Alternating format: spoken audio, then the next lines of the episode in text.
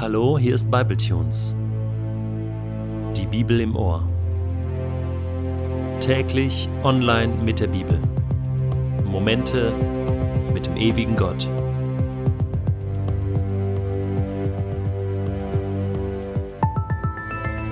Der heutige Bibletune steht in Matthäus 20, die Verse 17 bis 28 und wird gelesen aus der neuen Genfer Übersetzung. Auf dem Weg hinauf nach Jerusalem nahm Jesus die zwölf Jünger beiseite und sagte zu ihnen, Wir gehen jetzt nach Jerusalem hinauf. Dort wird der Menschensohn in die Gewalt der führenden Priester und der Schriftgelehrten gegeben. Sie werden ihn zum Tod verurteilen und den Heiden übergeben, die Gott nicht kennen, damit die ihren Spott mit ihm treiben, ihn auspeitschen und schließlich kreuzigen. Doch drei Tage danach wird er auferstehen. Da kam die Frau des Zebedeus mit ihren Söhnen zu Jesus und warf sich vor ihm nieder. Sie wollte ihn um etwas bitten. Was möchtest du? fragte er. Sie antwortete ihm, Erlaube doch, dass meine beiden Söhne in deinem Reich neben dir sitzen, der eine an deiner rechten Seite und der andere an deiner linken Seite. Jesus entgegnete, Ihr wisst nicht, um was ihr da bittet. Könnt ihr den bitteren Kelch trinken, den ich trinken werde? Das können wir, erklärten sie. Da sagte Jesus zu ihnen, Meinen Kelch werdet ihr zwar auch trinken, aber darüber zu verfügen, wer an meiner rechten und an meiner linken Seite sitzen wird, das steht nicht mir zu.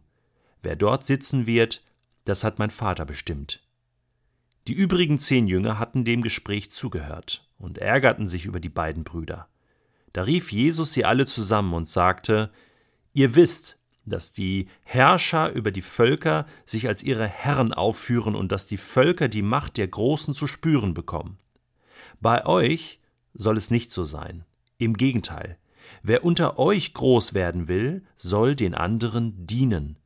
Wer unter euch der Erste sein will, soll zum Dienst an den anderen bereit sein. Denn auch der Menschensohn ist nicht gekommen, um sich dienen zu lassen, sondern um zu dienen und sein Leben als Lösegeld für viele hinzugeben. Also eins ist mittlerweile klar. Jesus ist nicht zufällig gestorben. Und er ist auch nicht zufällig wieder von den Toten auferstanden. Das war alles geplant. Jesus wusste, dass er sterben wird, warum er sterben wird und auch wie er sterben wird. Er kannte die Details. Und er teilt sie hier seinen Jüngern mit und hofft auf ihre Unterstützung, auf ihre Wegbegleitung jetzt, auf diesen schweren Weg nach Jerusalem hinauf und durch diese Leiden hindurch, die da auf Jesus warten. Das war alles kein Zufall.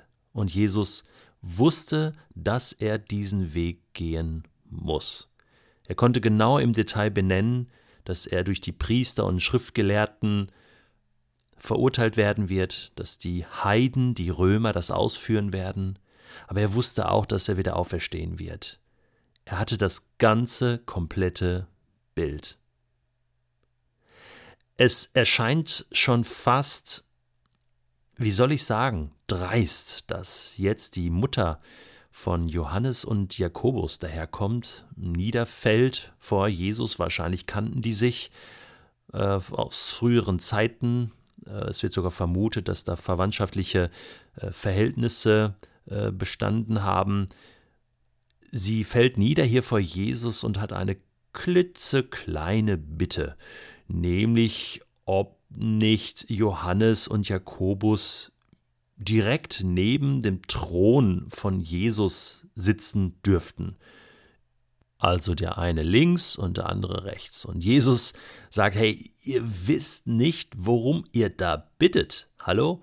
Und das hatte jetzt zwei verschiedene Ebenen, dieses Nichtwissen. Denn das eine war, dass die Jünger und auch hier die Mutter von Johannes und Jakobus davon ausgingen, dass Jesus sein Reich hier auf der Erde aufbauen wird. Und zwar jetzt bald, wenn er nach Jerusalem hochzieht und sozusagen seinen Besitzanspruch deutlich macht, seinen Herrschaftsanspruch deutlich macht und den königlichen Thron besteigt. Und da wollten die natürlich dabei sein.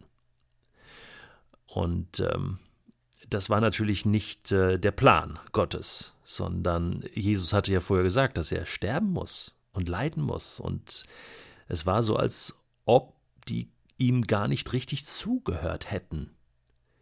Bevor Jesus die Krone in Anspruch nehmen kann, muss er ans Kreuz.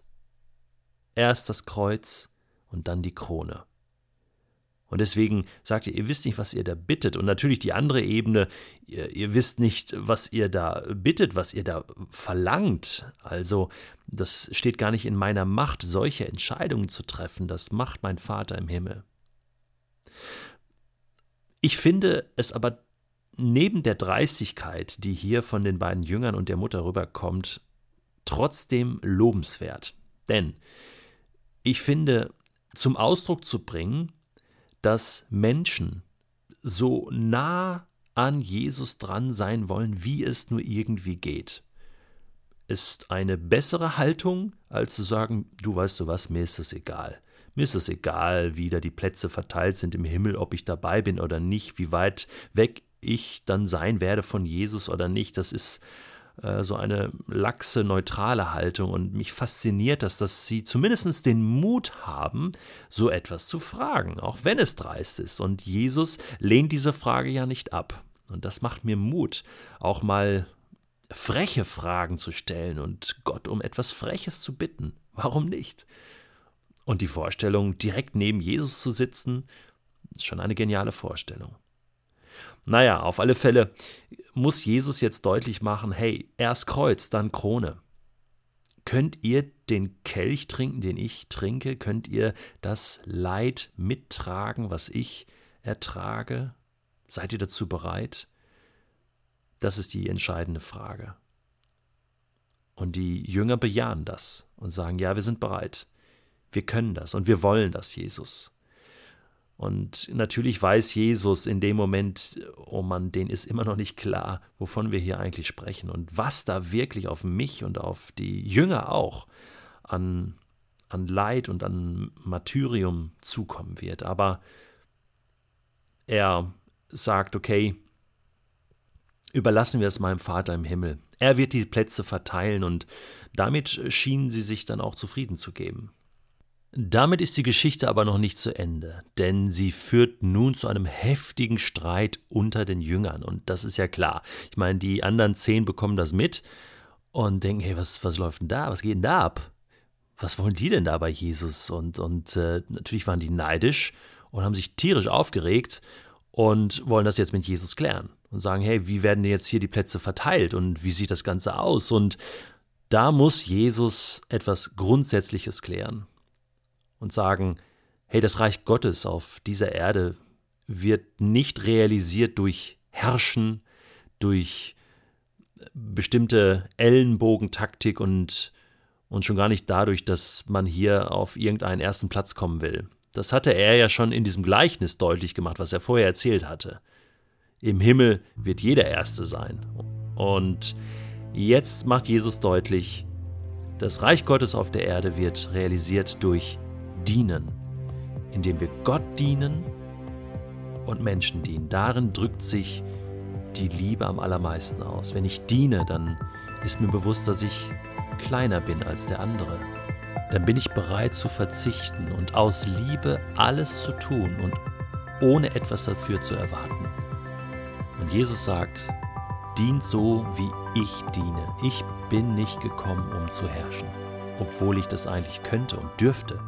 Ich bin gekommen, um zu dienen und sogar mein Leben als Lösegeld zu geben für viele, viele Menschen, ja für die ganze Welt. Und deswegen gebührt Jesus auf alle Fälle der allererste Platz im Himmel.